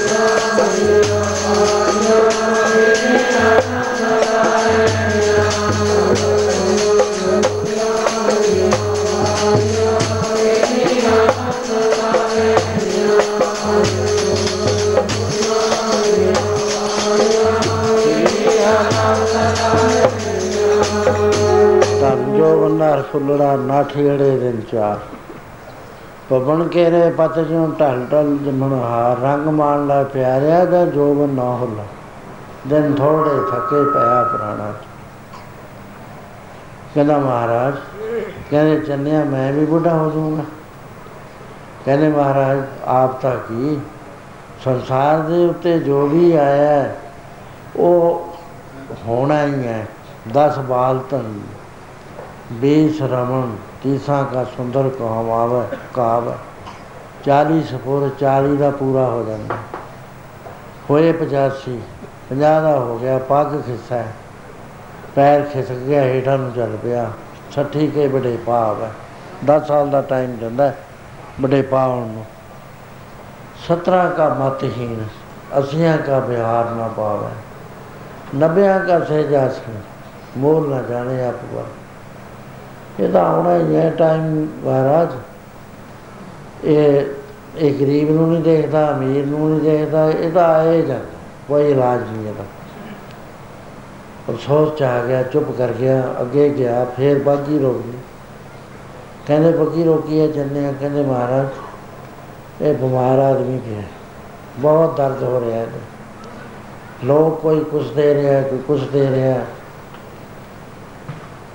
ਉਤਰ ਗਿਆ, ਉਤਰ ਕੇ ਜਾ ਕੇ ਦੇਖਣ ਲੱਗ ਦਿਲ ਕੰਬ ਗਿਆ। ਐਨੀਆਂ ਡਾਡਾ ਮਾਰੇ, ਬਚਾ ਲੋ ਇਹ ਕੋਈ ਬਚਾ ਲੋ ਬਾਤ ਆ ਗਿਆ ਕਹਿੰਦੇ ਚੰਨਿਆ ਇਹ ਸਾਰੇ ਬਿਮਾਰ ਹੋ ਜਾਂਦੇ ਨੇ, ਕਹਿੰਦੇ ਹਾਂ ਜੀ, ਖਸਮ ਬਸਾਰ ਕੀਏ, ਰਸ ਭੋਗ, ਤਾਂ ਤਾਂ ਉਠਖਲ ਹੋਏ ਰੋ ਇਹ ਤਾਂ ਬਿਮਾਰੀ ਆਏ ਜਾਂਦੀ ਪਰਮੇਸ਼ਰ ਤੋਂ ਭੁੱਲਿਆ, ਵਿਆਪਨ ਸਭੇ ਰੋ ਬਹੁਤ ਸਾਧੋ ਬਤੇਰੋ ਚੁੱਪ ਕਰਕੇ ਤੁਰ ਗਿਆ। ਅੱਗੇ ਫੇਰ ਬੱਗੀ ਰੋਕ ਲਈ ਕਹਿੰਦਾ ਹੁਣ ਤਾਂ ਫੇਰ ਰੋਕ ਲਈ ਕਹਿੰਦੇ ਹਜੂਰ ਆ ਦੇਖੋ ਰਾਮ ਨਾਮ ਸਤ ਹੈ, ਰਾਮ ਨਾਮ ਸਤ ਹੈ। ਇਹ ਜੀਵ ਸੰਸਾਰ ਤੇ ਆਇਆ ਸੀ। ਉਮਰ ਭੋਗ ਕੇ ਚਲਿਆ ਗਿਆ। ਕਹਿੰਦੇ ਇਹਨੂੰ ਕੀ ਹੋ ਗਿਆ? ਕਹਿੰਦੇ ਮਰ ਗਿਆ। ਕੋਈ ਜਾ ਕੇ ਦੇਖਣ ਲੱਗ ਗਿਆ। ਵਾਪਸ ਆ ਗਿਆ। ਕਹਿੰਦਾ ਜੰਨਿਆ ਰਾਜੇ ਵੀ ਮਰ ਜਾਂਦੇ ਨੇ। ਕਹਿੰਦੇ ਹਾਂ ਮਾਰ। ਤੁਹਾਡੇ ਦਾਦੇ ਪਰਦਾਦੇ ਕਿੱਥੇ ਗਏ ਫਰੀਦਾ ਕਿੱਥੇ? ਟੈਂਡੇ ਮਾਪਿਆਂ ਜਿਨੀ ਤੂੰ ਜਣਿਆ ਤੈ ਬਸ ਹੋਏ ਰੱਦ ਗਏ ਤੂੰ ਅਜੇ ਨਾ ਬਦੀਣੇ ਇਹ ਤਾਂ ਮਹਾਰਾਜ ਸਭ ਨੂੰ ਆਉਣੀ ਹੋਈ ਹੈ ਕਿਸੇ ਨੂੰ ਉਹ ਕੌੜੀ ਲੱਗਣੀ ਹੈ ਕਿਸੇ ਨੂੰ ਮਿੱਠੀ ਲੱਗਣੀ। ਇਹਦਾ ਇਲਾਜ ਕਦੇ ਵੱਡੇ ਵੱਡੇ ਬਾਦਸ਼ਾਹ ਹੋਏ, ਸਿਕੰਦਰ ਨੇ ਦੁਨੀਆ ਫਤਿਹ ਕੀਤੀ। ਕਿਸੇ ਨੇ ਦੱਸਤਾ ਵੀ ਨੈਕਟਰ ਹੈ ਧਰਤੀ 'ਚ। ਇੱਕ ਐਸਾ ਪਾਣੀ ਹੈ ਜੇ ਕਿਤੇ ਪੀ ਲਓ ਆਦਮੀ ਮਰਦਾ ਨਹੀਂ ਫਿਰ। ਬੜੀਆਂ ਕਹਾਣੀਆਂ ਇਹਦੀਆਂ, ਮੈਂ ਇੱਕ ਵਾਰੀ ਜਿਹੜੇ ਪੁਸਤਕਾਂ ਮਰਕ ਬਾਹਰ ਉਹਦੇ 'ਚ ਲਿਖੀਆਂ ਹੋਈਆਂ ਨੇ।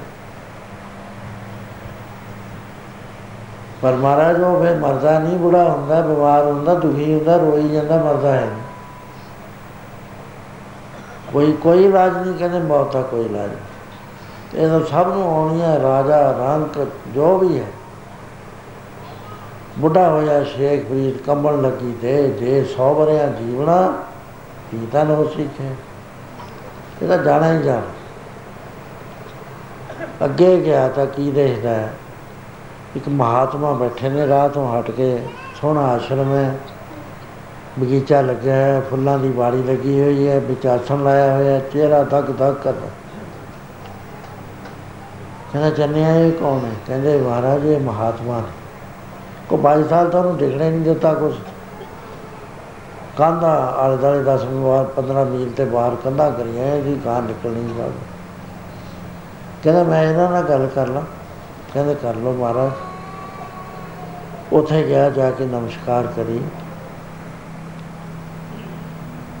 ਜਾ ਕੇ ਮਹਾਤਮਾ ਨੇ ਪੁੱਛਿਆ, ਪ੍ਰੀਚਾ ਦਿੱਤਾ ਜੀ, ਮੈਂ ਰਾਜਕੁਮਾਰ ਹਾਂ, ਕਪਲ ਵਸਤੂ ਦਾ ਸਿਧਾਰਥ ਮੇਰਾ ਨਾਮ ਹੈ। ਅੱਜ ਮੈਂ ਸੈਰ ਕਰ ਨਿਕਲਿਆ ਸੀ। ਪਹਿਲਾਂ ਮੈਨੂੰ ਬੁੱਢਾ ਮਿਲਿਆ, ਮੈਨੂੰ ਨਹੀਂ ਪਤਾ ਬੁੱਢਾ ਕੀ ਹੁੰਦਾ। ਫਿਰ ਮੈਨੂੰ ਬਿਮਾਰ ਮਿਲਿਆ, ਫਿਰ ਮੁਰਦਾ ਮਿਲਿਆ। ਕੀ ਮਹਾਰਾਜ, ਕੋਈ ਐਸੀ ਅਵਸਥਾ ਵੀ ਹੈ ਜਿੱਥੇ ਆਦਮੀ ਮੌਤ ਨੂੰ ਤੇ ਦੁੱਖ ਨੂੰ ਜਿੱਤ ਜਾਵੇ? ਕੁਝ ਹੈ ਦੁਨੀਆ ਦੇ ਅੰਦਰ? ਉਹ ਕਹਿੰਦੇ, ਹਾਂ। ਕਹਿੰਦੇ ਦੁਨੀਆ ਭਾਲਦੀ ਫਿਰਦੀ ਹੈ ਲੇਕਿਨ ਲੱਭਦਾ ਨਹੀਂ। ਕਹਿੰਦੇ ਉਹ ਕੀ ਚੀਜ਼ ਹੈ? ਮੈਨੂੰ ਦੱਸੋ। ਕਹਿੰਦੇ ਉਹ ਹੈ ਅੰਮ੍ਰਿਤ। ਜੇ ਅੰਮ੍ਰਿਤ ਮਿਲ ਜਾਵੇ, ਫੇਰ ਇਹ ਅਮਰ ਹੋ ਜਾਂਦਾ, ਫੇਰ ਨਹੀਂ ਮਰਦਾ। ਤਿੰਨ ਹੁੰਦੇ ਨੇ ਅੰਮ੍ਰਿਤ। ਗੁਰੂ ਘਰ ਦੇ ਅੰਦਰ। ਕਿਉਂਕਿ ਗੁਰੂ ਘਰ ਦੇ ਅੰਦਰ ਅੰਮ੍ਰਿਤ ਆ ਗਿਆ। ਪਹਿਲਾ ਤਾਂ ਉਹਦਾ ਤਰੀਕਾ ਹੈਗਾ ਜਦੋਂ ਆਦਮੀ ਪੈਦਾ ਹੁੰਦਾ ਹੈ ਜਾ ਕੇ ਕਰਨੀ ਕਮਾਈ ਵਾਲੇ ਭਾਈ ਨੂੰ ਲਿਆਉਂਦੇ ਨੇ ਗੁਰਦਾਰਿਆਂ ਦੀ ਭਾਈ ਬੱਚਾ ਹੋਇਆ, ਤੂੰ ਅੰਮ੍ਰਿਤ ਦੀ ਗੁੜਤੀ ਦੇ ਦੇ। ਗਊ ਦੇ ਪਿਸ਼ਾਬ ਦੀ ਗੁੜਤੀ ਨਹੀਂ ਦਵਾਉਂਦੇ ਗੁਰਸਿੱਖ। ਭਾਈ ਆਉਂਦਾ, ਅਰਦਾਸ ਕਰਦਾ, ਜਪਜੀ ਸਾਹਿਬ ਦਾ ਪਾਠ ਕਰਦਾ, ਕਿਰਪਾਨ ਫੇਰਦਾ ਉਹਦੇ 'ਚ।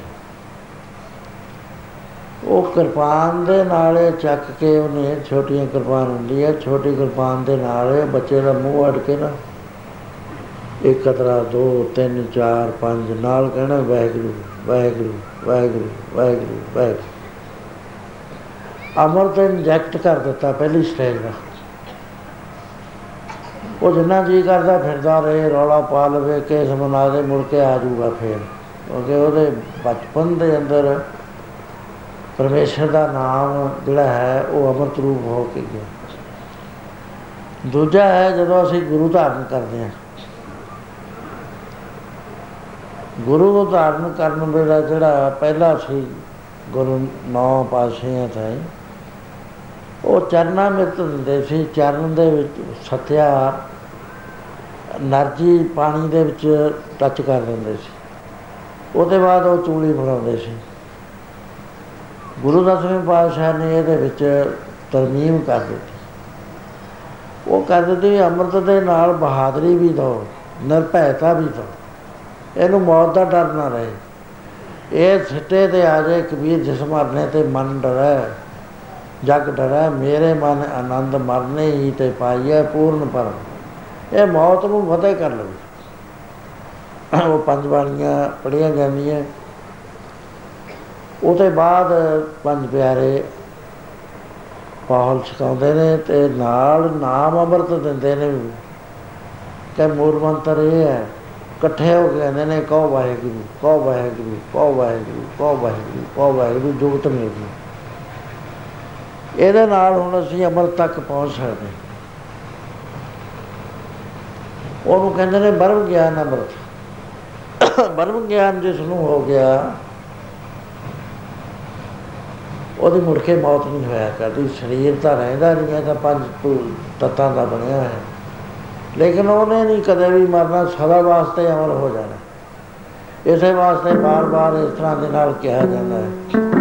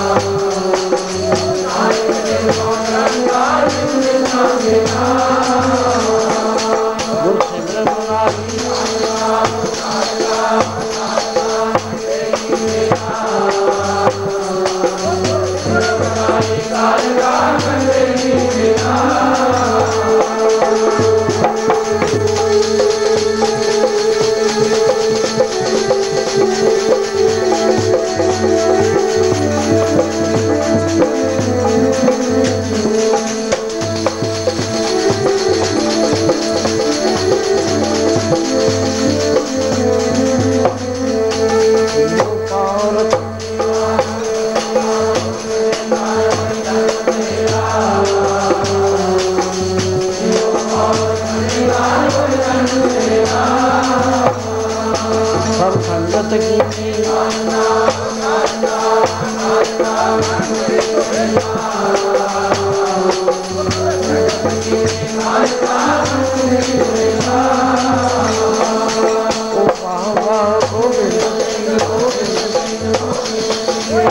ਗੁਰ ਤੇਰਾ ਪਾਵਾ ਗੋਬਿੰਦ ਸਿੰਘ ਆਪੇ ਗੁਰ ਤੇਰਾ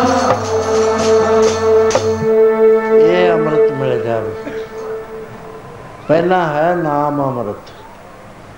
ਨਾਮ ਦੇ ਬਾਰੇ ਮਹਾਰਾਜ ਨੇ ਕਿਹਾ, ਗੁਰ ਸਤਿਗੁਰ ਕਾ ਜੋ ਸਿੱਖ ਖਾਏ, ਸੋ ਭਲਕੇ ਉਠ, ਹਰ ਨਾਮ ਤੇ ਉਦਮ ਕਰੇ ਭਲਕੇ ਪ੍ਰਭਾਤੀ, ਇਸ਼ਨਾਨ ਕਰੇ ਅੰਮ੍ਰਿਤਸਰ ਉਪਦੇਸ਼ ਗੁਰੂ ਹਰ ਹਰ ਜਪ ਜਾਪੈ, ਸਭ ਕੇਲ ਵੇਖ ਪਾਪ ਦੋਖ ਲੈ ਜਾਵੇ। ਫਿਰ ਚੜੇ ਦਿਵਸ ਕੁਰਬਾਨੀ ਗਾਵੇ ਬਹਿੰਦੇ ਉੱਠਦੇ ਨਾਮ ਤੇ ਜੋ ਸਾਸ ਗਰਾਜ ਤੇ ਆਏ ਮੇਰਾ ਹਰ ਹਰ ਸੋ ਗੁਰਸਿੱਖ ਗੁਰੂ ਬਨ ਪਾਵੇ। ਜਿਸ ਨੂੰ ਦਿਆਲ ਹੋਵੇ, ਮੇਰਾ ਸੁਆਮੀ ਤਿਸ ਗੁਰਸਿੱਖ ਗੁਰ ਉਪਦੇਸ਼ ਬਰਮ ਗਿਆਨ ਦਾ ਮਤ ਸਿਕਾਰ ਨੇ। ਆ ਅੱਖਾਂ ਖੋਲ ਦਿੰਦਾ ਹੈ। ਅੱਖਾਂ ਖੁੱਲੀਆਂ, ਸਾਰੇ ਪਰਮੇਸ਼ਰ ਨਜ਼ਰ ਆਉਣ ਲੱਗ ਜਾਂਦੇ। ਕਾਲ ਦੇ ਚੱਕਰ ਤੋਂ ਉੱਤੇ ਲੰਘ ਗਿਆ ਗੁਰਸਿੱਖ। ਕਾਦੇ ਵਾਸਤੇ? ਮਹਾਰਾਜ ਨੇ ਕਿਹਾ, ਮੰਨੇ ਨਾਉ ਸਹੀ ਜਨ ਜਾਏ ਨਾਮ ਨੂੰ ਮੰਨ ਲਿਆ ਉਹਨੇ। ਅਸਲੀਅਤ ਨੂੰ ਮੰਨ ਲਿਆ। ਇੱਥੇ ਪਰਮੇਸ਼ਰ ਪਰਿਪੂਰਨ ਹੈ, ਇਹ ਤਾਂ ਹੈਗੀ ਅਸਲੀਅਤ। ਜਿਹੜਾ ਕੁਝ ਅਸੀਂ ਦੇਖਦੇ ਹਾਂ, ਸਭ ਨਕਲੀ ਹੈ। ਉੱਥੇ ਪਹੁੰਚਿਆ, ਕਾਲ ਦੇ ਚੱਕਰ ਤੋਂ ਉੱਪਰ ਹੋ ਗਿਆ। ਹੁਣ ਕਾਲ ਦੀ ਮਰਜ਼ੀ ਨਹੀਂ ਹੈ ਵੀ ਲੈ ਜਵੇ। ਮਰਜ਼ੀ ਆਪ ਦੀ ਹੋ ਗਈ। ਮਹਾਰਾਜ ਕਹਿੰਦੇ, ਗੁਰਮੁਖ ਆਵੇ, ਜਾਏ ਨਿਸ਼ਾਨ ਮਰਜ਼ੀ ਹੈ, ਚਲੇ ਜਾਵੇ ਹੁਣੇ। ਮਰਜ਼ੀ ਹੈ, ਹੋਰ ਸਾਲ ਠਹਿਰ ਜੇ। ਬਾਬਾ ਕਰਮ ਸਿੰਘ ਜੀ ਹੋਤੀ ਮੈਦਾਨ ਵਾਲੇ ਜਦੋਂ ਲਾਲ ਸਿੰਘ ਜੀ ਨੇ ਕਿਹਾ ਵੀ ਮਹਾਰਾਜ ਸੰਗਤਾਂ ਬਹੁਤ ਉਦਾਸ ਨੇ, ਕਹਿੰਦੇ ਚੰਗਾ ਫਿਰ ਤੂੰ ਚਲੇ ਜਾ ਸਾਡੇ ਤੋਂ। ਦੋ ਸਾਲ, ਦੋ ਮਹੀਨੇ, ਦੋ ਦਿਨ ਬਾਅਦ ਅਸੀਂ ਤੇਰੀ ਉਮਰ ਭੋਗ ਕੇ ਆ ਗਏ। ਕਿਉਂਕਿ ਅਮਰ ਪੁਰਸ਼ ਨੇ। ਸੋ ਇਸ ਕਰਕੇ ਜਿਸ ਨੂੰ ਦਿਆਲ ਹੋਏ ਮੇਰਾ ਸੁਆਮੀ, ਤਿਸ ਗੁਰ ਸਿੱਖ ਗੁਰ ਉਪਦੇਸ਼ ਸੁਣਾਵੇ ਉਹਨੂੰ ਗੁਰੂ ਬਰਮ ਗਿਆਨ ਦਾ ਉਪਦੇਸ਼ ਸੁਣਾਉਂਦਾ। ਫਿਰ ਇਹ ਅਮਰ ਹੋ ਜਾਂਦਾ ਹੈ। ਇਸ ਕਰਕੇ ਸਾਰੀ ਚੀਜ਼ਾਂ ਦਾ ਜੋ ਤੱਤ ਹੈ, ਉਹ ਇਹ ਹੈ ਕਿ ਪਿਆਰਿਆ ਨਾਮ ਅੰਮ੍ਰਿਤ ਅਸਲੀ ਚੀਜ਼ ਹੈ। ਅੰਮ੍ਰਿਤ ਹਰ ਹਰ ਨਾਮ ਹੈ ਮੇਰੀ ਜ਼ਿੰਦੜੀ, ਹਰ ਅੰਮ੍ਰਿਤ ਗੁਰਮਤਿ ਪਾਏ RAM ਹਮੇ ਮਾਇਆ ਵਿਖੈ ਮੇਰੀ ਜ਼ਿੰਦੜੀ, ਹਰ ਅੰਮ੍ਰਿਤ ਵਿਖ ਲੈ ਜਾਏ। ਇਸ ਕਰਕੇ ਸਾਰੀਆਂ ਤਕਲੀਫਾਂ, ਸਾਰੇ ਦੁੱਖਾਂ ਦਾ ਖਾਤਮਾ ਕਰਨ ਵਾਸਤੇ ਗੁਰੂ ਮਹਾਰਾਜ ਨੇ ਇਹ ਫਾਰਮੂਲਾ ਦਿੱਤਾ ਅੱਧਾ ਦਾ ਬੋਲੇ ਮਾਈ ਤੇਰੇ ਸਾਰਿਆਂ ਦੁੱਖਾਂ